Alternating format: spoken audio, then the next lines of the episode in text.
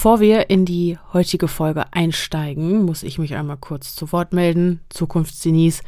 Diejenigen, die uns auf Instagram folgen, die wissen bereits Bescheid, aber für all diejenigen, die kein Instagram haben, hier nochmal die Erklärung, warum hier am heutigen Sonntag nicht der zweite Teil zu unserer letzten Folge über den Fall Luca McNotter erschienen ist. Und zwar habe ich mich in der letzten Woche durch 125 Seiten psychiatrisches Gutachten geblättert. Und Leute, Leute, Leute, es ist das Spannendste, was ich seit langem gelesen habe. Wirklich. Nur es ist so umfangreich und es sind so viele ja, neue Informationen darin enthalten. Und dann dachte ich erst, okay, komm, da musst du es irgendwie ein bisschen kürzen, dann geht's schneller. Aber nee, irgendwie will ich das auch gar nicht, weil ich glaube, dass, ja, dass all das wichtige Informationen sind, um nochmal ein ganz anderes Verständnis von diesem Fall zu bekommen und uns einen wirklich detaillierten Einblick in die Psyche des Täters gewährt. Und ganz ehrlich, wann hat man das mal? Wann hat man mal so ausführliche Informationen zur Hand, die auch wirklich, ja, wissenschaftlich sind? Also, es gibt nicht zu jedem Fall einfach so öffentlich ein ganzes allumfassendes psychiatrisches Gutachten. Und ich bin daher der Meinung, dass wir diese Chance auf jeden Fall nutzen sollten. Auf jeden Fall habe ich mich äh, für Qualität vor Quantität entschieden und möchte mir demnach noch eine Woche Zeit geben, um die Folge wirklich perfekt zu machen. Ich möchte nichts Halbherziges veröffentlichen, wo ich dann nur so halb oder im Zweifel gar nicht zufrieden mit bin, weil ich finde, das wird der Sache auch nicht gerecht. Es ist ein sehr wichtiges, sehr umfangreiches und auch sensibles Thema und ich möchte euch natürlich auch diese ganzen Informationen nicht vorenthalten, die ich mir eben aus diesem psychiatrischen Gutachten ziehen konnte. Und aus diesem Grund, weil ich euch eben einen wöchentlichen Upload versprochen habe, sollt ihr diesen auch kriegen. Nur haben wir uns eben aus diesem Grund dafür entschieden, dass jetzt die Creep Me Out kommt und dafür dann in der nächsten Woche der zweite Teil. Also seht diese Folge vielleicht einfach als kleinen Zeitvertreib, der euch die Wartezeit ein bisschen versüßt. Und dann hören wir uns nächsten Sonntag wieder mit dem zweiten Teil zu der Folge Kein Herz für Tiere. Ich wünsche euch jetzt viel Spaß mit Pia und Denise aus der Vergangenheit und wir hören uns dann nächste Woche. Hallo und herzlich willkommen zurück zu einer neuen Folge des Podcasts Stimmen im Kopf. Mein Name ist Denise. Mein Name ist Pia und, und wir, wir, sind die Stimmen, die, die ihr gerade im Kopf habt. Schön, dass ihr eingeschaltet habt. Heute steigen wir ein in eine neue Runde Creep Me Out. Yes. Wir haben uns heute hier versammelt in meinem Niedel Versammelt. Versammelt zu zweit. Alle, alle zwei. Alle zwei haben wir uns heute hier versammelt. In meinem neuen Wohnzimmer dass äh, dieser Stimmung unserer Creep Me Out Folgen sehr äh, angepasst ist, würde ich sagen. Total. Du musst mal eine Roomtour machen. Genau. Du musst das mal zeigen. Ich, ich zeige so euch schön. das mal auf Instagram. Es ist auf jeden Fall sehr, sehr dunkel. Wir haben hier Kerzenlicht. Und es ist Freitag der 13. Es wie ist Freitag der Zufall der so will. Genau. Also besser könnte das äh, Ambiente nicht sein. Genau. Dunkel ist es natürlich auch schon.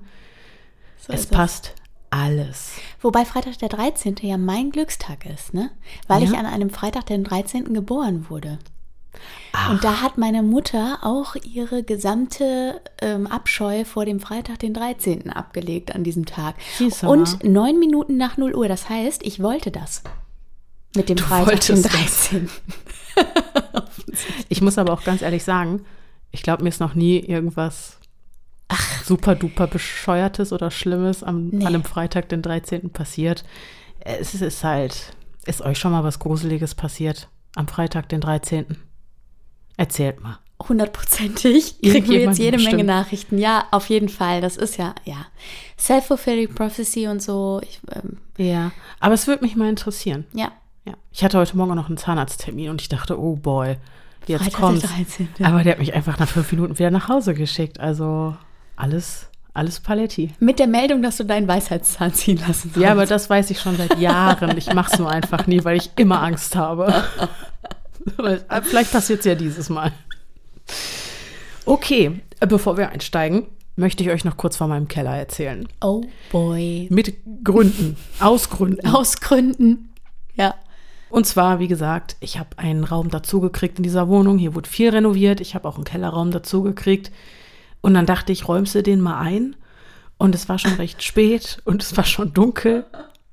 Und dann äh, habe ich den ganzen Aufzug einfach mit Sachen vollgepackt, damit ich nicht so oft die Treppen hoch und runter rennen muss und bin dann nach unten gefahren. Und dann bin ich im Keller angekommen und die Aufzug, das ist auch so ein richtig alter, knarriger Aufzug, ne?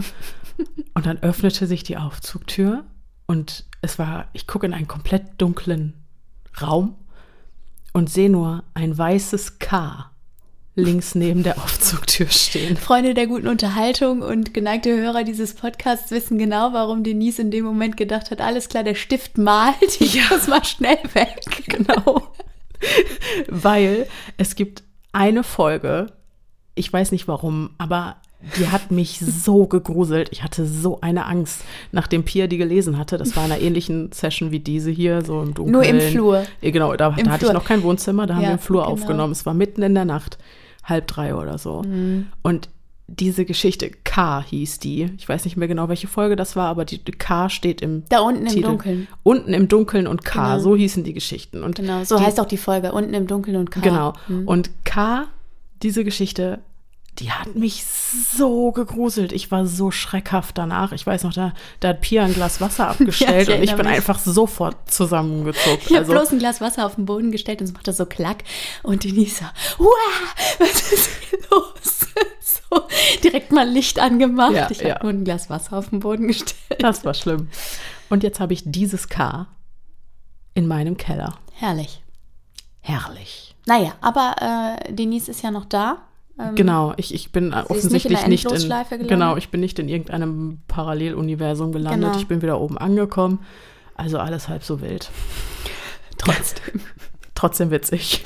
Du wolltest aber noch was anderes erzählen.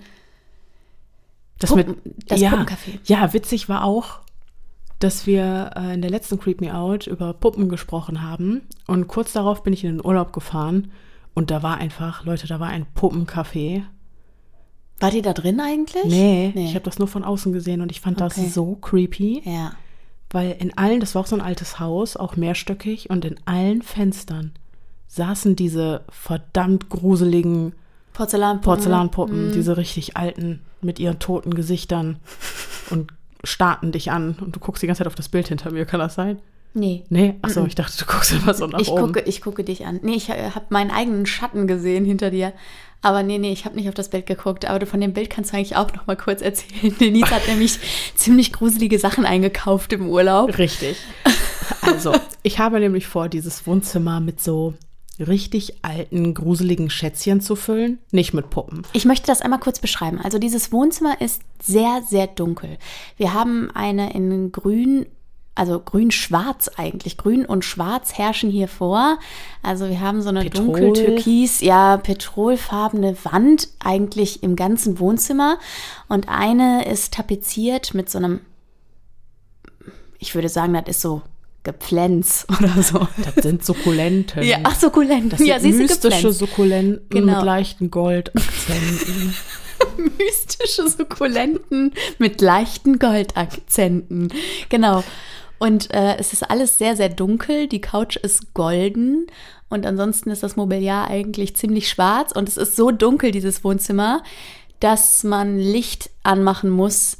Und ich habe vorhin, wir haben vorhin hier gearbeitet und ich habe hier an meinem Laptop gerödelt und Denise saß mir gegenüber. Und ich saß mit dem Rücken zum Fenster quasi und habe irgendwann auf die Uhr geschaut um 20 nach 9 und dachte, es muss doch dunkel sein. Und ich drehe mich um und es ist draußen einfach schon stockduster und die Lichtverhältnisse im Zimmer haben sich einfach überhaupt nicht verändert. Weil es hier einfach immer dunkel ist. Von hell zu dunkel. Ich habe überhaupt nicht mitbekommen, dass es draußen irgendwie dunkelte. Naja, dunkelte. Du dunkelte, ja. Hier ist einfach immer dunkel. Genau. Aber das ist okay, weil ich fühle mich wohl. Das ist mein natürliches Habitat. Ja, das ist bei Denise ist das wirklich so. Ja. Das ist ihr natürliches Habitat. Und deswegen, Leute, und im Herbst, mh, mm, ich habe mm. hab nur mal Angst, wenn es also wenn es wirklich dunkel ist und wenn ich ins Bett gehe, dann mache ich hier auch alles alle Lichter aus und so. Und wenn du dann, ja, wow. Und wenn du dann Surprise. vom Flur aus in diesen Raum guckst, guckst du einfach nur in ein schwarzes Loch. Ja, ja. Und wenn es dann aus diesem schwarzen Loch heraus irgendwie knackt oder so, weil ich habe auch einen Holzboden und eine Holzdecke und Echtholzmöbel und es knackt ständig irgendwas, dann renne ich immer ganz schnell in mein Schlafzimmer, was komplett hell ist. Das ist der Ausgleich. Aber äh, vielleicht haben wir jetzt genug über mein Interieur. Es ist, geredet. ich finde es total cool, weil das ist ja so spannend. Und du wolltest nämlich erzählen, was du Gruseliges gekauft hast im Urlaub. Ach, genau, genau, genau. So, und dann ähm, halte ich jetzt halt äh, im Zuge dessen, dass ich mir halt so alten Schnickschnack äh, als kleine Sammlerleidenschaft gerne zulegen möchte. Oh boy. Ausschau nach so, ja, Antikläden, Antiqui Antiquariaten, ein Wort, das ich nie richtig beim ersten Mal aussprechen kann. Hast du gut gemacht? Und ähm, ja, in so einem Laden war ich da. Leute, ich hätte mich Stunden darin aufhalten können. Wirklich so viel geiles Zeug. Ich war Feuer und Flamme. Und als allererstes fiel mein Blick auf so eine richtig, richtig alte Bibel. Die, aus, die ist aus dem ja, Anfang des 20. Jahrhunderts. Und da, da ist noch handschriftlich, sind da noch Sachen eingetragen und so. Und oh, ich liebe sie. Die sieht auch gar nicht christlich aus, um ehrlich zu sein. Die sieht eigentlich ziemlich unchristlich die aus. sieht ziemlich satanisch aus, wenn man mal ehrlich ja, ist. Ich die dachte, ist einfach schwarz und hat so, ja. Das sieht aber aus wie Adern auf den, auf den Seiten, wie so bläuliche Adern. Aber ich glaube, das soll ein Marmoreffekt sein. Aber mittlerweile sieht es einfach aus wie eklige Adern. Auch das kann ich euch abfotografieren. Auf jeden Fall diese Bibel habe ich mitgenommen.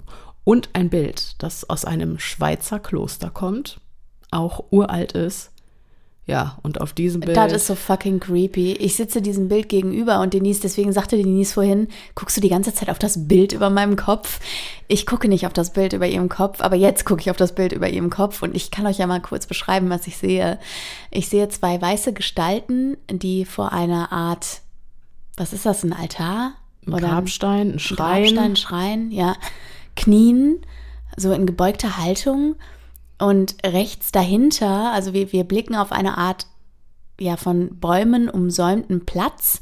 Und dahinter läuft eine, eine, was, was ist das? Wie kann man das beschreiben? Eine Reihe von, von ebenso weiß gekleideten also völlig im Grunde weiß vermummten Gestalten. Genau, mit Kapuzen auf. Mit Kapuzen, genau. Ja. Und dieses Bild ist so gruselig. Äh, eine Freundin von Denise, die Reaktion fand ich so super witzig. Ich habe einen Screenshot davon bekommen. Jenny, Grüße gehen raus an Jenny. äh, die dann irgendwie nur schrieb, okay, ich kann nicht mehr zu dir kommen, sorry. War, War schön mit dir.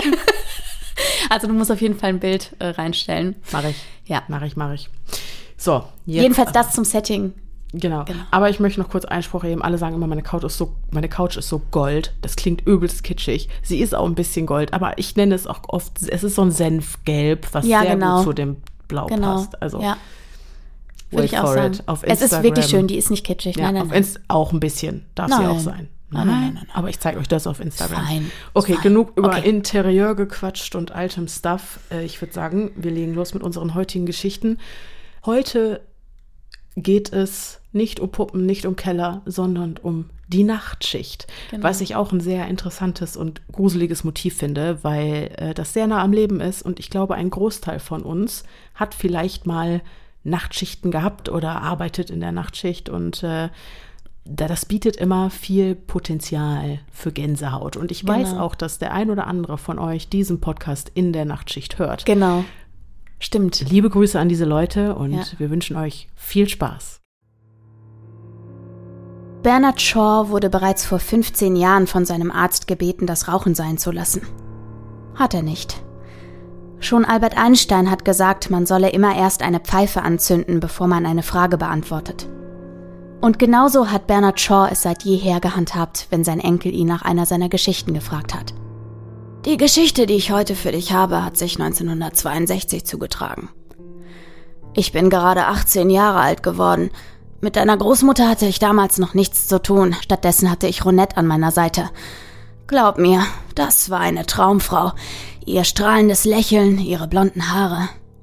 Naja, jedenfalls habe ich in diesem Sommer so viel gearbeitet wie nur irgend möglich.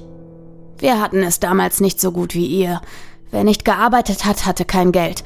Die Jugend von heute hat nicht einmal mehr einen Fliegenschiss Anstand im Leib. Bernhard! ruft seine Frau aus der Küche. Sein Enkel schüttelt grinsend den Kopf. Bernhard hingegen rollt die Augen und erzählt weiter. Jedenfalls wollte ich Ronny damals einen Antrag machen und brauchte das Geld für den Ring.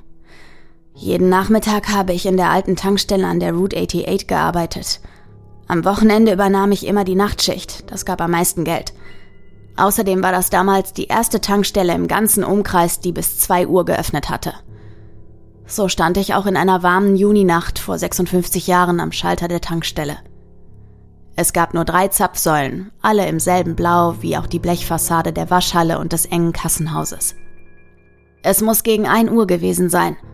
Schon seit Stunden hörte ich denselben Radiosender, der nur Hits aus den späten 50ern spielte. Und ich werde niemals vergessen, wie dieser Irre in seinem rot-weißen 1955er Buick Roadmaster angefahren kam. Er stieg aus, schaute sich um und atmete tief ein.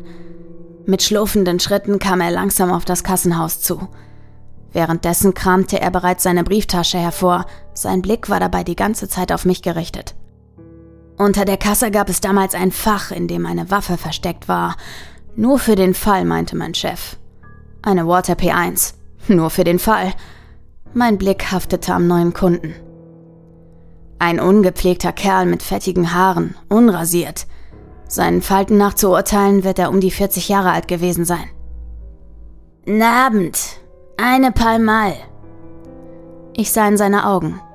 Leere. Die kältesten blauen Augen, die ich jemals gesehen habe, außer nein, das ist eine andere Geschichte. Jedenfalls starrte ich ihn an und das gefiel ihm nicht. Das gefiel ihm ganz und gar nicht. Was hast denn, Bursche? Ich löste meinen Blick von seinen unheimlichen Augen und schüttelte den Kopf. Das macht 50 Cent. Mürrisch legte er Cent um Cent auf die Ablage, während ich mich überwinden musste, ihm seine Palmal zu holen. Nachts musste man einfach achtsam sein. Es war unangenehm, ihm den Rücken zuzuwenden. Zu oft hörte man Geschichten von Raubüberfällen in der Gegend, verübt von Kerlen wie ihm. Und irgendwas hatte dieser Kerl an sich. Irgendwas, was mir einfach Angst gemacht hat. Ich holte ihm seine dreckigen Palmal und legte sie neben seinen Turm aus Talern. Erst als ich sein Geld aufsammelte, hörte ich sein schweres Schnaufen. Ich schaute hoch, sah direkt in diese kalten blauen Augen und er starrte zurück. Meine Hand umfasste langsam die Walter, nur für den Fall. Kann ich noch etwas für Sie tun, Mister? Das Zittern meiner Stimme muss unüberhörbar gewesen sein. Er fing ganz langsam an zu grinsen und zeigte mir seine gelben, blutverschmierten Zähne. Mein Herz machte einen Satz und ich hielt inne. Vorsichtig tastete ich nach der Water im Fach unter der Kasse und umklammerte sie mit meiner rechten Hand. Vielleicht hatte er eine Prügelei gehabt. Vielleicht hatte er aber auch nur gut gegessen. Eine Hand legte er auf seine Schachtel Palmal, drehte sich um und humpelte zu seinem Wagen. Ich ließ meine Hand an der Pistole, bis die Lichter angingen, bis der Motor anging. Ich ließ erst los, als der Buick hinter der nächsten Kurve verschwand. Ich atmete ein paar Mal tief durch und versuchte mich zu beruhigen. In den sieben Monaten, in denen ich die Nachtschicht in dieser Tankstelle übernommen habe, geschah einiges. Betrunkene, die sich über die Spritpreise beschwerten, Obdachlose, die sich den Toilettenschlüssel holten und dort in ihrer eigenen Pisse einschliefen. Einmal hat jemand direkt auf die Scheibe des Nachtschalters gekotzt. Wie schlimm konnte dieser Kerl also sein? Gruselig, ja, aber nicht gefährlich. Meine Schicht dauerte ja nur noch eine Stunde, aber eine Stunde kann lang sein. Sehr lang. Es war 1.40 Uhr. Ein dumpfes Geräusch vom Dach des Kassenhauses riss mich aus meinen Gedanken. Ich zählte bereits das Geld und da seit dem Irren niemand mehr getankt hatte, ging ich davon aus, dass das auch in den nächsten 20 Minuten nicht der Fall sein würde. In manchen Nächten blieb die Kundschaft eben aus. Dieses Geräusch war verdammt leise und ich nahm es kaum wahr, Erst als ich es wenige Sekunden später wieder hörte, drehte ich das Radio aus und starrte zur Decke. Nichts. Gerade als ich mich wieder der Kasse widmen wollte, klack. Irgendetwas war auf dem Dach. Ich sah aus dem Fenster auf das Gelände der Tankstelle. Das blaue Neonlicht verriet niemanden. Allem Anschein nach war ich alleine. Klack. Ich blickte auf die Uhr. In 16 Minuten sollte meine Schicht enden, und ich hatte keine Lust, auch nur eine Minute länger in dieser Tankstelle zu sitzen. Es könnte auch Regen sein, dachte ich mir. Eher Hagel. Aber ein Blick aus dem Fenster verriet mir, dass es eine staubtrockene Nacht war. Klack. Konzentriert atmete ich tief durch und widmete mich wieder der Kasse. Das war nicht das letzte Geräusch, das vom Dach kommen sollte, aber ich versuchte mich so gut es ging auf das Geld zu fokussieren. Was auch immer es gewesen ist, ich würde den Rest des Geldes zählen und mich in mein Auto setzen, durch die Nacht nach Hause fahren und diese Schicht hinter mir lassen, genau wie die letzte und die davor. Ich drehte das Radio auf und merkte gar nicht, dass das Klacken auf dem Dach ein Ende gefunden hatte. Um 1.56 Uhr knallte ich die Tür des Kassenhauses zu und schloss ab. Schichtende. Ein klarer Sternenhimmel begrüßte mich und kühlte meine Aufregung ab, während ich die drückende Luft einsog. Es war totenstill. Nur ein paar Grillen zirpten leise im Feld auf der anderen Seite der Tankstelle. Die Sorgen fielen von mir ab und ich rechnete durch, wie oft ich noch arbeiten musste, um Ronny den Ring zu besorgen. Just in diesem Moment riss mich eine Hupe aus meinen Gedanken. Ihr Hall schoss durch die Nacht wie das Heulen eines angeschossenen Kojoten. Zwei Scheinwerfer zeigten sich auf der anderen Seite der Straße, strahlten genau in meine Richtung. Rennen war das Einzige, woran ich denken konnte. Aber meine verfluchten Beine gehorchten mir nicht. Sie waren wie einbetoniert, als wollten sie wissen, wie die Geschichte ausgeht. Es waren die Scheinwerfer des 1955er Buick Roadmaster. Sein Motor zerfetzte die Stille der Nacht, während er aufs Gas drückte und der Buick auf mich zuraste. Hinter dem Wagen türmte sich eine dichte Staubwolke auf. Erst jetzt merkten meine Beine, dass es angebracht wäre, wegzurennen. Zu meinem Auto würde ich es nicht mehr schaffen, vorher würde er mich überfahren. Ich drehte um, hastete zur Rückwand meiner blechernen Burg und stieg auf die Leiter des Kassenhauses. Meine schweißnassen Hände kämpften sich Sprosse für Sprosse vor. Mit jeder wurde meine Anspannung größer und der Motor seines Wagens lauter. Auf der letzten Sprosse angekommen, sprang ich auf die Dachkante, taumelte und konnte dann noch einen Schritt zur Mitte des Daches gehen, um an Stabilität zu gewinnen. Der Roadmaster raste gerade in die Auffahrt der Tankstelle. Die Walter, dachte ich. Zu spät. Er würde am Haus angekommen sein, bevor ich sie in der Hand halte. Plötzlich bemerkte ich, wie ich auf einen Stock trat. Mein Blick senkte sich und noch während ich meinen Fuß hob, fing ich an zu schreien. Es war kein Stock. Es war ein Finger.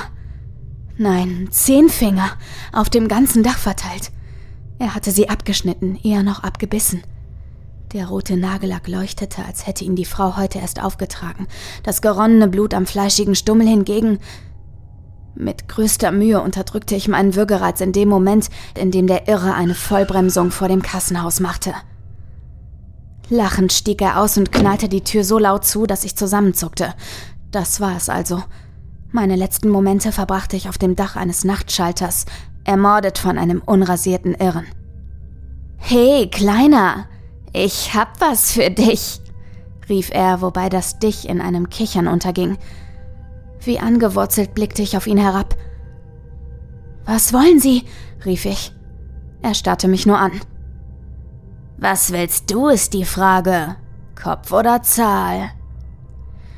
Mein rechter Fuß tastete sich langsam nach hinten, solange bis ich einen Finger unter meiner Hacke spürte und damit kämpfen musste, dem Kerl nicht auf den Kopf zu kotzen. Junge! Kopf oder Zahl? Widerwillig rief ich ihm Kopf zu und schaute zur Straße. Kein Wagen weit und breit, nur das Kichern des Irren, der wie wild nickte und um seinen Wagen rumging. Das Öffnen seines Kofferraums war ein einziges rostiges Quietschen. Dann schaute er zu mir hoch. Kannst du fangen? rief er mit einer sich überschlagenden Stimme. Bevor ich reagieren konnte, flog ein abgetrennter Kopf durch das blaue Neonlicht auf mich zu, prallte gegen mein linkes Knie und knallte auf das Blechdach.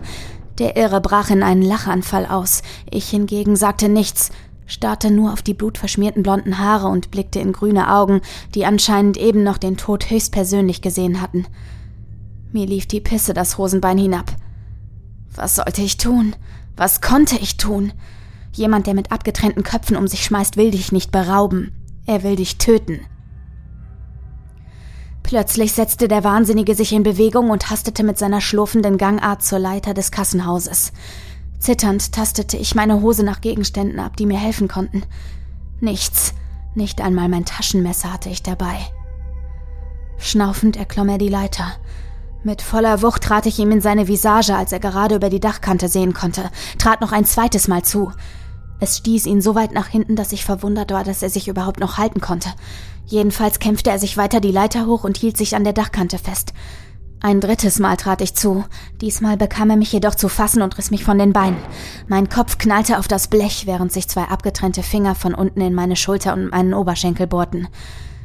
Dann stand er schon über mir. Schnaufend und hässlich starrte er mir in die Augen. Diese unerträgliche Leere in seinem Blick jagte mir eine unfassbare Angst ein. Tja, du kleiner Scheißer. Das war's wohl, hä? Tränen rollten über meine Wangen. Was würde Ronny denken? Und meine Mutter? Sie würde den Schock nicht überleben. Das Adrenalin schoss mir durch meinen Körper. Wie unter Strom riss ich mein rechtes Bein hoch und trat ihm mit solcher Wucht vor das linke Knie, dass er schreiend zusammensackte. Mehrmals trat ich gegen seinen Kopf, bis mir das Blut aus seiner Platzwunde entgegenspritzte. Erneut griff er nach mir, bekam mein Hosenbein zu fassen und zerriss es mit seinen langen Fingernägeln.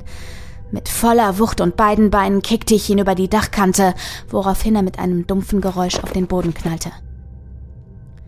Als ich zur Dachkante kroch und hinuntersah, stieg eine Staubwolke um seinen scheinbar leblosen Körper herum auf. Zu gerne hätte ich geglaubt, dass er wirklich tot war, doch sein schweres Atmen war noch immer zu hören.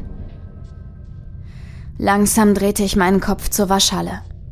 Hinter ihr stand mein Thunderbird – es dürften nicht mehr als 30 Meter sein, dann säße ich in meinem Wagen, würde die Schlüssel umdrehen und könnte nach Hause fahren, könnte zur Polizeistation fahren, könnte dem Horror entkommen. Mehrere Sekunden lang beobachtete ich den Kerl, der nach wie vor im Staub lag und schnaufte. Erst dann traf ich den Entschluss, die Leiter hinabzusteigen und den Irren hinter mir zu lassen. Bevor ich mich versehen konnte, umklammerten meine schwitzigen Hände die kalten Stahlsprossen der Leiter und ich fand mich auf halber Höhe des Kassenhauses wieder, Unmittelbar unter mir lag der Wahnsinnige. Ich sprang so weit von der Leiter ab, dass ich hinter seinem Körper landete, hielt kurz inne und rannte wie von einer Ratte gebissen zur Waschhalle. Sein Kreischen hallte durch die Nacht, als ich zu meinem Wagen sprintete. Ob er mich verfolgte oder nicht, das wusste ich nicht. Ich wusste nur, dass ich hier weg wollte. Raus aus diesem Albtraum.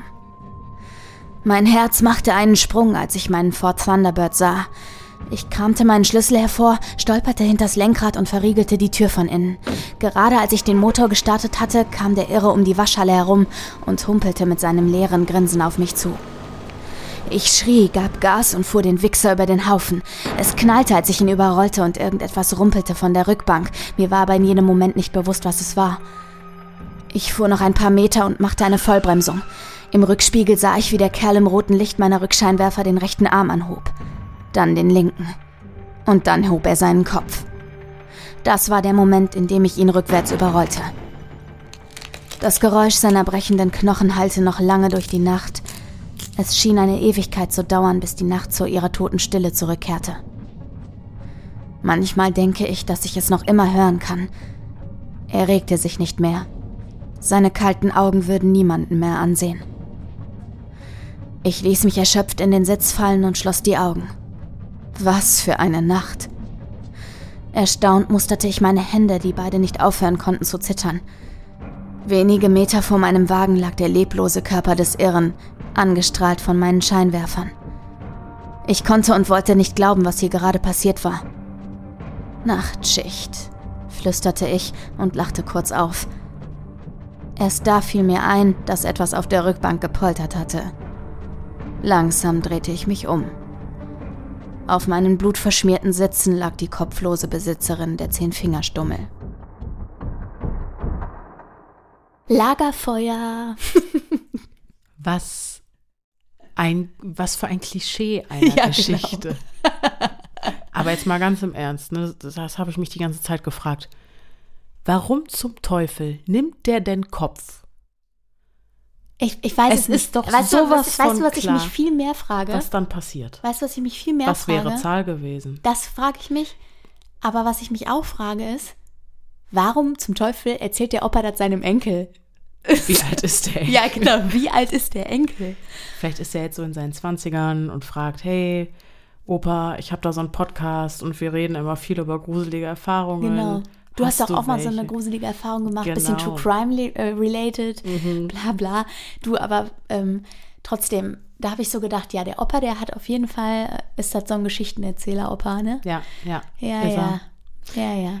Äh, ja, also wie gesagt, ich frage mich einfach, warum der denn so blöd ist und Kopf nimmt, wo dann definitiv klar ist, was passiert. Das habe ich mich auch gefragt, ja. Und ich möchte halt eigentlich gerne wissen, was wäre denn bei Zahl passiert? Ja. Lieber Autor, solltest du genau. das hier jemals hören? Was wäre Zahl gewesen? Ja. Sind das dann die Zehn? Ja, aber die, Oder ach, die die, Zähne Zähne? oder die Zähne. Who knows? Ich weiß es nicht. Aber Man äh, weiß es nicht. Ja. Ja, Die- gut. Äh, die Geschichte hat mich übrigens extrem aus, ein, äh, an eine Geschichte aus dem Buch Die Spinne in der Yucca-Palme Das erinnert. die Sache mit dem Typen, der auf dem, der den Auf dem Autodach? Ja, ja, Ja. genau. An die Geschichte hat mich das auch Klassiker. erinnert. Genau, deswegen es ist eigentlich eine Abwandlung von einer von der Urban Legend einfach, ne? Ja, genau, genau. sehr ja. äh, gängiges Motiv. ja, genau. Total. Wobei da ist es ja das Ehepaar in Genau. dem Auto. da- Genau. Dann geht der Sprit aus auf einer Genau. dunklen Landstraße. Der Mann geht los, Genau. äh, eine Tankstelle suchen, um Sprit zu holen. Und die Genau. Frau sitzt alleine im Auto. Und hört auf dem Dach ein Geräusch. ein regelmäßiges Klopfen. Genau. Und dann hört sie im Radio, weil sie das auch anmacht, um die Genau. Geräusche zu übertönen, dass irgendwo eine, ein, aus einer Nervenheilanstalt in der Nähe ein Ein Irrer Irrer entflohen ist. äh, genau. entflohen ist. Ja, und dann steigt sie aus dem Auto und guckt, dann ist das irgendwie der Irre, der den Kopf ihres Ehemannes immer Genau. auf das Autodach haut. Genau. Also es ist ein totaler Klassiker, Genau, diese daran Geschichte. hat mich das auch, genau daran Ja. hat mich das auch erinnert. Ist auf jeden Fall, wird die, die Geschichte wird hundertprozentig die Inspiration für diese Creepypasta gewesen Fall. sein. Mhm. Ja. Das Buch Die Spinne in der Yucca-Palme wollte ich mir auch noch mal besorgen. Ja, Da sind äh, auch, also für alle, die so ganz weirde Geschichten mögen, Urban urbane Legends allem, ne? Legenden, Ja, genau, genau. da äh, sind ganz viele von drin. Gibt es auch mehrere Bücher von, meine ich. Ist nur ein, eins von vielen aus dieser Reihe. Gut, das war also deine Lagerfeuergeschichte. Genau, ich hatte so Lagerfeuer-Vibes, weißt du, so, ein- so ein Dings hier, also wie, wie bei diesen urbanen Legenden eben dieses, ähm, meinem Opa ist mal so und so was passiert, weißt du, oder irgendwie, Weil so ein geschichtenerzählender Stil ist und so ein absoluter Klassiker. genau, Meine Geschichte ist ähm, heute mal ein bisschen was anderes, würde ich sagen. Und äh, ich dachte, es wurde mal wieder ein bisschen Zeit für die Kreaturkeule. oh geil, Mhm. ich bin gespannt. Seufzend ließ sich Zane Nicholson auf dem kleinen Vierbeinhocker nieder, welcher sich hinter dem schmalen Kassentresen des Lebensmittelladens befand. Das kühle Licht der weißen Neonröhren erhellte den kahl wirkenden Raum auf eine unnatürliche und ungemütliche Art und Weise. Hin und wieder flackerten die in die Jahre gekommenen spiralförmigen Lichtspender und knatterten dabei auf eine unschöne Weise, die einen glauben ließ, eine der Lampen könne jeden Moment zerspringen. Das kleine Glöckchen an der Tür läutete hell und verkündete die nächsten Kunden. Zwei junge Männer, nicht viel älter als 25 Jahre, sowie ein junges Mädchen mit langen, honigblonden Haaren betraten den Laden. Mit gerunzelter Stirn beobachtete Zane die kleine Gruppe, welche geradewegs in Richtung des Alkoholregals steuerte und sich dabei lautstark über eine Aftershow-Party unterhielt.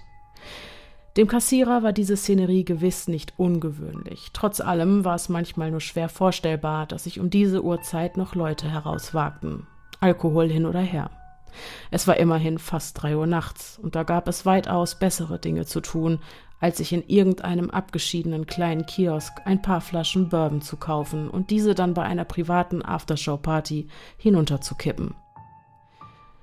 Für die übermüdete Aushilfe war dieses Verhalten unverständlich und absolut nicht nachvollziehbar. Schlaf war doch so viel wohltuender und angenehmer. Zane würde wirklich viel für eine ordentliche Mütze Schlaf tun. Immerhin stand er seit 13 Uhr hinter der Kasse und bediente zahlreiche Kunden, welche mit zunehmender Stundenzahl immer weniger wurden. Aber da dieser kleine Laden 24 Stunden geöffnet hatte, blieb dem jungen Student nun einmal nichts anderes übrig, als seine Nächte in diesen vier Wänden zu verbringen. Die Bezahlung war in Ordnung und solche langen Schichten kamen im Normalfall sehr, sehr selten vor. Eigentlich nie.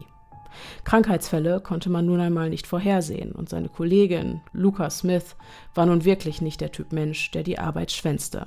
Im Gegenteil, Luca war stets engagiert, übernahm teilweise sogar freiwillig die Nachtschichten und sorgte dafür, dass der Laden lief, indem sie die Kunden mit einem freundlichen und motivierten Lächeln begrüßte.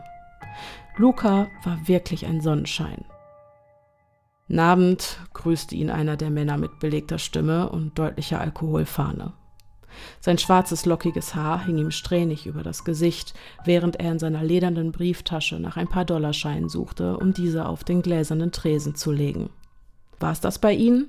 fragte Zane mit betonter Höflichkeit. Äh. Die dunklen Iriden des Mannes wanderten über Zanes Kopf hinweg, als suchte er dort oben nach einer plausiblen Antwort. Ja, eine Schachtel Marlboro Red normal. Der Verkäufer nickte, drehte sich um und legte die rötliche Schachtel Zigaretten auf den Tisch. Die Gruppe bezahlte wortlos und kurz darauf waren sie auch schon wieder verschwunden. Auch wenn die Alkoholfahnen dieser Leute meist unerträglich waren, so blieben sie in den meisten Fällen korrekt. Ein erneutes, dieses Mal längeres Seufzen verließ Zanes Kehle, während er sich demotiviert auf dem kleinen Hocker fallen ließ. Draußen herrschte eine unbitterliche Dunkelheit. Es wirkte so, als wären die Fensterläden des Straßengeschäfts mit tiefschwarzem Teer bestrichen, oder aber der Weltuntergang war im vollen Gange und nur der kleine Laden blieb noch vor Satans Schergen in Sicherheit. Er las eindeutig zu viele Gruselgeschichten. Der junge Mann sah sich in den verglasten Fensterscheiben an, welche durch die draußen herrschende Dunkelheit als ein geschwärzter Spiegel fungierte. Sein dunkelbraunes Haar saß nicht mehr ganz so ordentlich wie zu Beginn seiner Schicht, und die tiefen Schatten unter seinen stahlblauen Augen signalisierten jedem Mensch eine eindeutige Botschaft, und zwar, dass er müde war und den Schlaf auch bitter nötig hatte.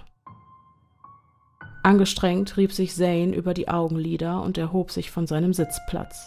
Wenn er zu lange saß, ergriff die Müdigkeit auf eine noch schnellere und intensivere Art und Weise Besitz von ihm, und das durfte er in den letzten anderthalb Stunden seiner Schicht nicht riskieren. 90 Minuten würde er noch durchhalten, dann käme sein Kollege Mason und würde ihn für die nächsten Stunden ablösen. Also hieß es Zähne zusammenbeißen. Die Türklingel klapperte leise, als der Dunkelhaarige hinaus auf die Straße trat. Die frische und vor allem kalte Nachtluft würde wieder etwas Leben in seine müden Knochen hauchen. Es war stockdunkel. Das Einzige, was man sehen konnte, war der flache, dunkelgraue Bürgersteig, welcher durch das Licht des Ladens beleuchtet wurde. Ansonsten war alles in tiefe Schwärze gehüllt. Keiner würde jemals vermuten, dass diese Straße reichlich befahren war, wenn die Sonne hoch am Himmel stand, denn momentan wirkte sie wie ein verlassener und einsamer Ort, an dem man sich nur durch ungewöhnliche Zufälle hin verirrte. Aus seiner Hosentasche fischte er eine Packung Zigaretten Palmal Red und nahm einen der weißen Glimmstängel aus der Schachtel, steckte ihn sich zwischen die spröden Lippen und entfachte mit einem mattschwarzen Sturmfeuerzeug den Tabak sowie das Filterpapier. Es dauerte nur eine Sekunde, ehe der würzige Tabakgeruch seine Nase erreichte und sein Hals langsam zu trocknen begann. Beinahe wäre ihm sogar ein kleines Husten entwichen, als der blaue Dunst in seine Lunge trat. Es war schon eine ganze Weile her, Zane war es nicht mehr gewöhnt, den Rauch in seinem Körper zu spüren, demnach war es auch nicht wunderlich, dass er von einem leichten Schwindelgefühl überfallen wurde. Die Art von Schwindel, die auf groteske Art und Weise sogar recht angenehm war. Während das Filterpapier seelenruhig vor sich hinglühte, schloss der junge Mann kurz die Augen. Einer dieser möchte gern Aposteln würde ihn wohl nun mit erhobenen Zeigefinger darauf hinweisen, dass seine Tätigkeit höchst schädlich war und teilweise sogar in den Tod führte. Allerdings interessierte Zane sich nicht für diesen kleinen Fakt. Er war gelangweilt und wartete auf seine Ablöse. Deshalb rauchte er. Er tat es, um sich zu beschäftigen. Erneut nahm er einen kräftigen Zug von der glühenden Zigarette, hörte klar und deutlich, wie die Hülle und der Tabak mit einem leisen Zischen abbrannte. Erst jetzt fiel Zane auf, dass es nicht nur stockdunkel, sondern auch totenstill war, wenn man mal von dem hin und her flackernden Open-Schild absah, welches herrlich knisternde Geräusche von sich gab.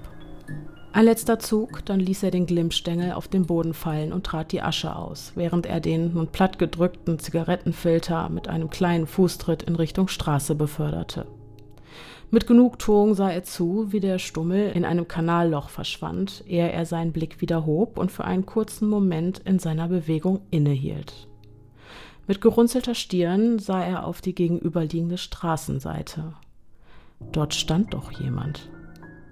Zane verengte die müden Augen zu Schlitze, als könnte er damit irgendeinen Unterschied bezwecken. Vielleicht halluzinierte er und dort stand in Wirklichkeit eine Mülltonne oder ein Müllsack. Wer weiß.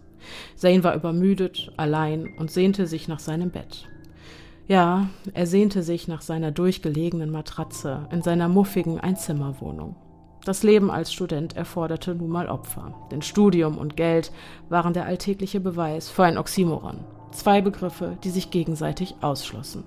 Schulterzuckend wandte sich Zane ab und betrat den hell erleuchteten Laden. Erst jetzt wurde ihm klar, dass sich dieser Kiosk wie ein überdimensionales Glühwürmchen verhielt. Als Kind war er oft über die großen Grünanlagen und Felder seines Dorfes gelaufen und hatte in der Nacht, was für ihn damals 22.30 Uhr gewesen war, nach den kleinen leuchtenden Käfern gejagt. Sie konnten sich nicht verstecken, waren ihm hilflos ausgeliefert, wie eine Fliege im Netz der Spinne. Und genau so verhielt es sich mit diesem Laden. Die Straßen waren dunkel und nur der Kiosk war beleuchtet. Er war allein, es gab keine Kameras und die kleine Glock 17 unter dem Tresen konnte sicherlich nicht sehr viel zu seiner Selbstverteidigung beitragen. Der letzte verbliebene Schuss konnte einen Angreifer nur mit Mühe abhalten, zumal Zane keine Ahnung hatte, wie man eine Waffe entsicherte. Das hatte ihm niemand gezeigt. Er hatte zwar viele Filme gesehen, aber in der Realität würde er sich mit seinen kümmerlichen Versuchen lächerlich machen. Je mehr er darüber nachdachte, desto mulmiger und intensiver wurde das bleiernde Gefühl in seinem Magen. Ein kratziger Kloß bildete sich in seinem Hals und er überlegte fieberhaft, was er im Falle eines Überfalls tun würde, was er tun sollte. Das erneute Klingeln an der Tür riss den jungen Studenten aus seinen paranoiden Gedankengängen und ließ ihn erschaudern. Kalter Schweiß trat auf seine Stirn, während seine Fingerspitzen in Richtung der schwarzen Glock zuckten. Reiß dich gefälligst zusammen, ermahnte sich Zane mit strenger Stimme. Ein Mann betrat den Laden, vollkommen schwarz gekleidet, in Jeans und Hoodie. Nicht ungewöhnlich und auch sicherlich nicht gerade angsteinflößend, allerdings verstörte Zane die blaue Maske, welche das komplette Gesicht des Fremden bedeckte und ihn wie eine billige Figur aus einem schlechten Horrorfilm erscheinen ließ. Innerlich besann sich Zane zur Ruhe, als er sah, wie der Maskierte in Richtung der Tiefkühlware ging und sich drei Beutel Crush Eis herausholte. Die Vermutung lag nahe, dass auch dieser ungewöhnliche Gast zu einer skurrilen Cosplay-Party ging und nun Eis für Cocktails oder Bowle brauchte. Das war nun wirklich nicht ungewöhnlich, redete sich Zane ein und motivierte seinen spurlos verschwundenen Mut. Abgesehen von der gruseligen blauen Maske und den schwarzen, kreisrunden Augen wirkte der junge Mann, wie er an der Statur erkannte, recht friedlich. Er verhielt sich ruhig und schien ernsthaft zu überlegen, ob er sich für zwei große Beutel oder doch lieber drei kleine Beutel Eis entscheiden sollte. Die erste Variante wäre auf jeden Fall günstiger, aber das wollte der junge Mann nun wirklich nicht laut äußern. Mit ruhigen Schritten kam der seltsame Kunde auf Zane zu und wuchtete die zwei großen Säcke auf den Tresen. Darauf bedacht, ruhig zu bleiben und sich das Unbehagen nicht anmerken zu lassen, tippte er die Zahlenkombination für die beiden Produkte ein. Das macht dann bitte 10 Dollar, ließ er sein Gegenüber mit stoischer Gelassenheit wissen. Der Maskierte kramte ungewöhnlich lang in seiner Pullovertasche und ließ dabei den Puls von Zane deutlich in die Höhe steigen. Des Weiteren spornte er somit den Angstschweiß in seinen Drüsen an. Irgendetwas in dieser Tasche klapperte ungeniert vor sich hin. Es gab viele Sachen, die klappern konnten. Schlüssel, Münzen, Messer, Patronen. Der Fremde legte wortlos eine 20-Dollar-Note auf den Tresen und wartete schweigend auf sein Wechselgeld. Zane schluckte die Anspannung herunter, öffnete die Kasse und verstaute den Schein in dieser, nur um kurz darauf eine 10-Dollar-Note aus dem Inneren der Geldschatulle zu fischen. Er streckte ihm den Geldschein entgegen und dankte Gott innerlich dafür, dass dieser Typ keine krummen Sachen versucht hatte, als die Kasse offen stand. Der Maskierte streckte seine Hand nach dem Schein aus und ergriff ihn. Zane gefror das Blut in den Adern. Der Ärmel des schwarzen Pullovers war zurückgerutscht und offenbarte nun hellblaue Haut, welche von lilafarbenen Adern überzogen war. Das konnte nicht natürlich sein. Auf keinen Fall. Entsetzt starrte Zane in das Gesicht des Maskierten. In diesem Moment fiel ihm auf, dass irgendeine seltsame Substanz aus seiner dunklen Augenpartie tropfte. Schwarz wie Teer. Ein dünnes Rinnsal floss über die blaue Maske, ähnelte dabei stark einer einzelnen Träne und tropfte im Anschluss daran auf Zanes blasses Handgelenk.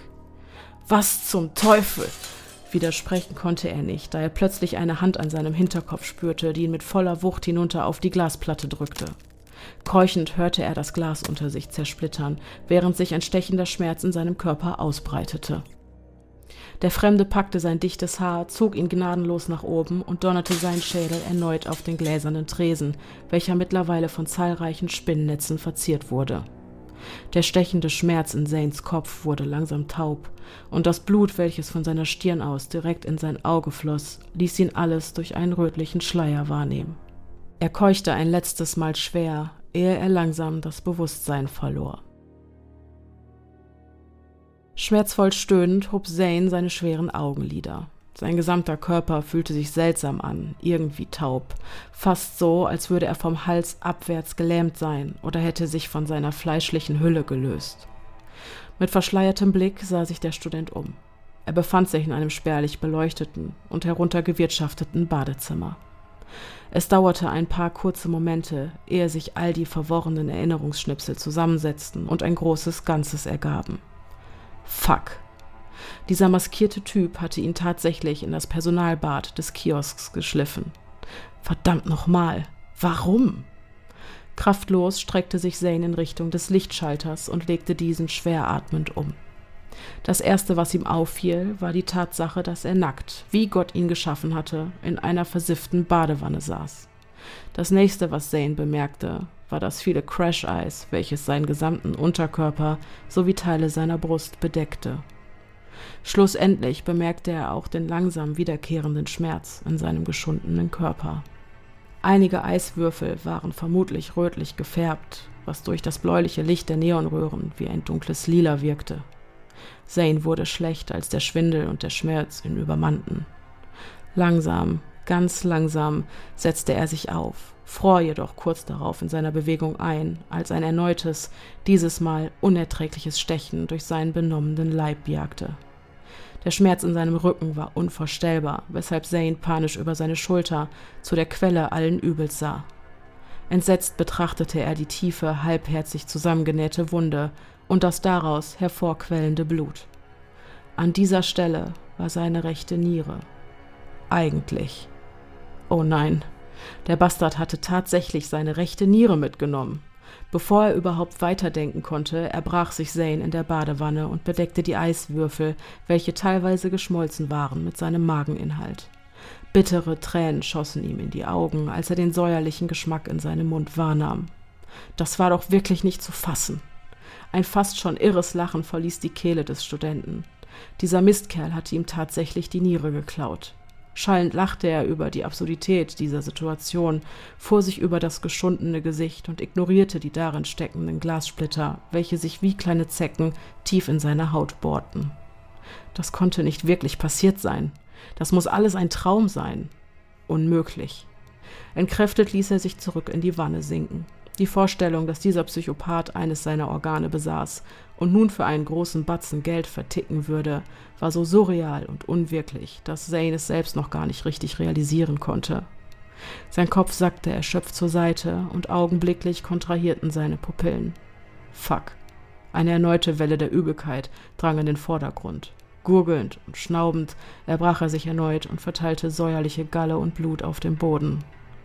An der weiß gekachelten Wand stand etwas, groß und im Blut geschrieben. Vielen Dank für die Mahlzeit. Wer hat ihn erkannt? Ich, ich nicht. Das ist Alice Jack, Freunde. Who is Alice ist Jack das? ist eine der größten Creepypastas eigentlich. Oh boy. Und es ist eine, offensichtlich eine Weiterentwicklung davon. Mhm. Alice Jack trägt nämlich eine blaue Maske, immer schwarze Klamotten, hat einen Hoodie und äh, entfernt seinen Opfern die linke Niere.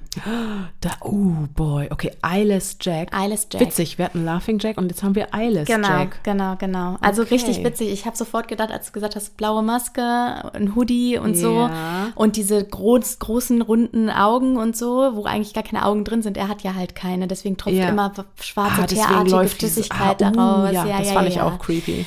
Genau, das ist nämlich deswegen, weil nämlich sein in der Ursprungs- oder in einer der Ursprungsgeschichten ähm, hat nämlich der sein Vater Mhm. äh, ihn dabei erwischt, wie er irgendwie eine Katze malträtiert hat und ist dann mit einem Skalpell, Skalpell auf ihn losgegangen und dann hat er den Vater irgendwie im Todeskampf niedergerungen und dann hat der Vater ihm den, das heiße Eisen vom Kamin in die Augen gebohrt.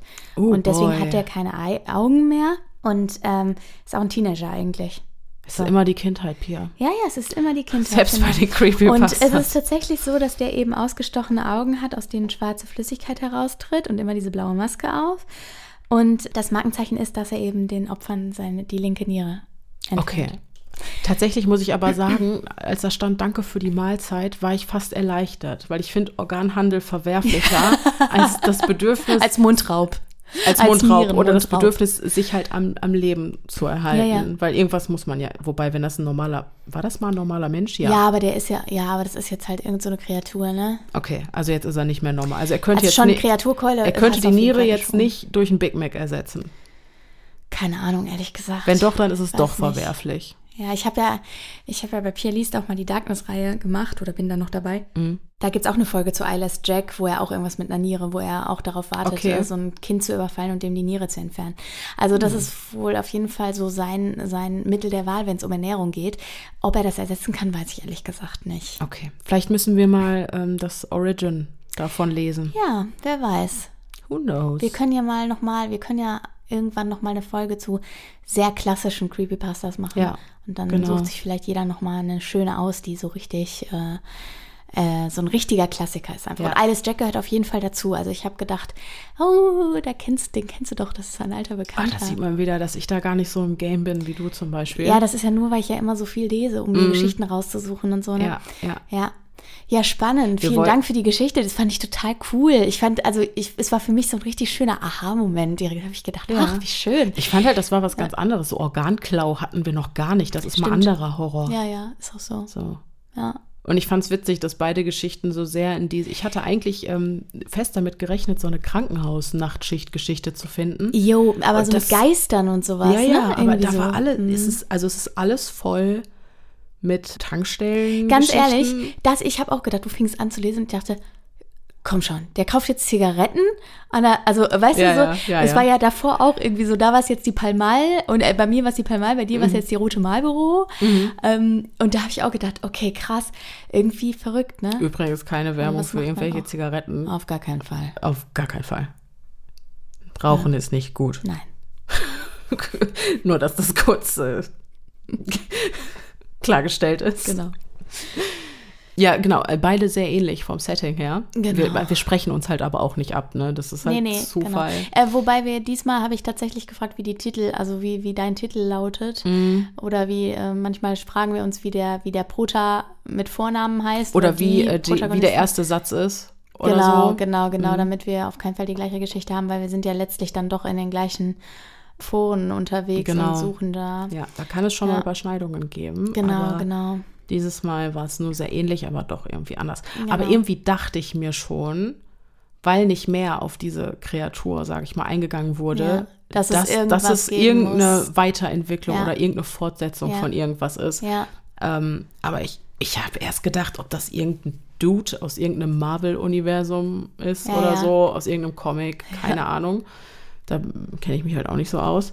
Aber äh, ja, jetzt äh, wissen wir es. Gut, dass Pia da. Eyeless Jack. Yes, Freunde. es ist Eyeless Jack. Ja. Okay.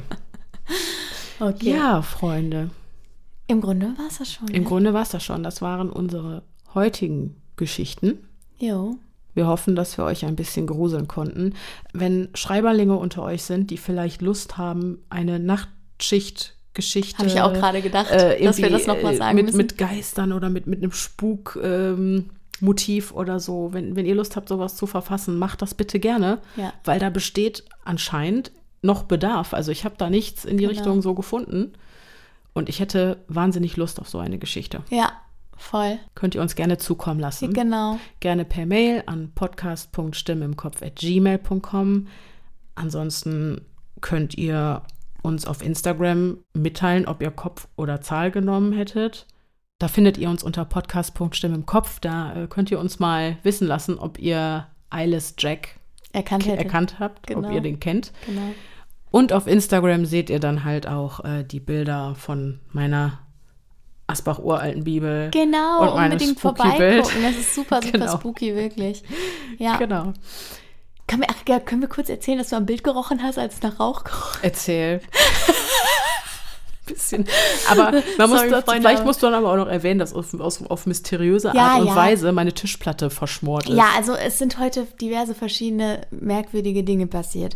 Also wir haben Pizza bestellt und ähm, also Denise hat Pizza bestellt, ich hatte Nudeln und Denise Pizza hat irgendwie einen Abdruck auf einem uralten Tisch hinterlassen, der eigentlich seit, also ihr müsst euch vorstellen, dieser Tisch ist, glaube ich, irgendwie ein Ding, was, was, was Denise von ihrer Mama gekriegt hat, Mhm. der schon ewig bei ihrer Mama rumstand und so.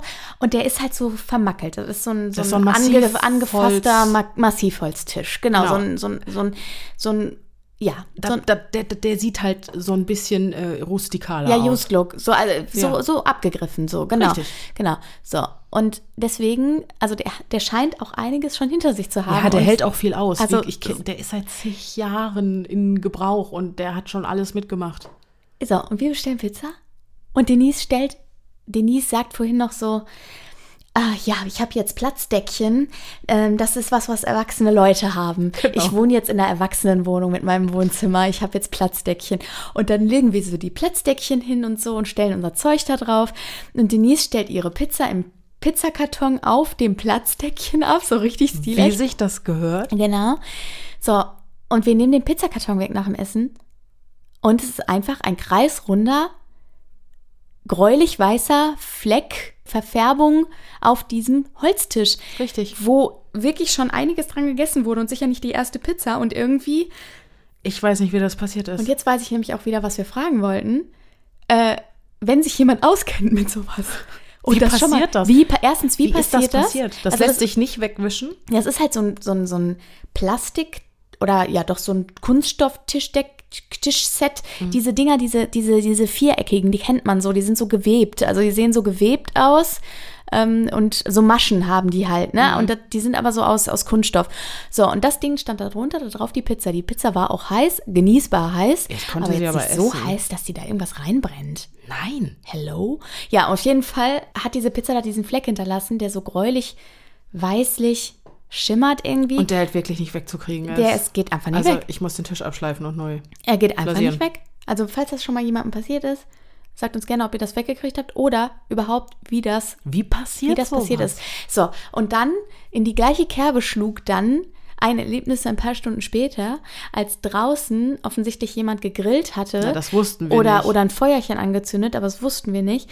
So, und wir sitzen hier auf einmal, es riecht nach Rauch, Halleluja. Es roch ständig nach Feuer und ich bin auch immer, Ja. ich bin dann immer Richtung Balkontür gegangen, um zu gucken, ob es von draußen kommt, aber da roch es nicht. Da roch es echt nicht. Und im Rest der Wohnung roch es auch nicht. Wir Im hatten auch nicht Hausflur gekocht. nicht. Wir hatten, wie gesagt, Pizza bestellt. Also es war irgendwie, wussten wir nicht, woher es kommen sollte. Dann haben wir gedacht, okay, vielleicht die Lampe. Manchmal ist ja äh, auf so Glühbirnen, die länger nicht angewiesen sind, ist dann Staub drauf oder so. Und dann ähm, brennt der ab, wenn die Birne Genau. alt ist und, und heiß wird oder so. Aber auch das war alles nicht. Das konnten wir ausschließen. Ja, und dann sind wir irgendwie, dann, Da, es blieb nur eine Lösung, Leute. das, das, Das- das Bild, Bild. das Bild mit den Nonnen. Das Bild riecht nach Schwe Schwefel und Hölle. Und Denise, Denise sagt auf einmal so, ich so, Alter, nicht, dass du dir mit dem Bild hier jetzt irgendwie so ein, irgendwas reingeholt hast oder so. Und da sagt sie schon zu mir, boah, ich habe gerade am Bild gerochen. Kannst du auch keinem erzählen, ich habe gerade am Bild gerochen. Ich sag, okay, aber ist nicht. Nein, nein, ist nicht richtig danach, okay. Also, es ist nicht das Bild, es nee. riecht nicht nach äh, Verbrennung. genau. Ja. Ja, Wir sollten das auflösen. Auf jeden Fall sind wir danach auf den Balkon Ja, gegangen genau. Und haben dann, also komisch, wenn ich Richtung Balkontür gegangen bin, die auch offen stand die ganze Zeit, roch es nicht. Aber als wir dann wirklich raus auf den Balkon gegangen sind, haben wir dann halt gemerkt, okay, das kommt definitiv von irgendjemand draußen. hat ein Feuerchen gemacht. Irgendjemand macht ein Feuerchen. Ja, genau. Fackelt die Wohnung Es ab. ist auch warm draußen, es war heute ein schöner Tag. Ja. Irgendjemand hat da irgendwas angezündet. Genau. Also mein Bild wird ständig zu Unrecht hier beschuldigt. Meine Mutter meinte auch schon, wenn sich, die hat mir geholfen, das aufzuhängen, und sie meinte dann, wenn sich das heute Nacht um sich selbst dreht, das ist nicht normal, das ist nicht das, was Bilder tun sollten. Und ich denke, das ist okay. Die Motivation. Die war auch in äh, Sorge. Ja. Mhm. Ja, gut. Gut, gut, Freunde. That's it. That's it for, For now. now. Genau. For now. Dann hoffe ich, äh, dass euch diese Folge gefallen hat und dass wir Genau. uns beim nächsten Mal wieder hören. Tschüss, ihr Süßis. Bis dahin, bleibt, Bleibt sicher. sicher. Es, ist gefährlich da draußen.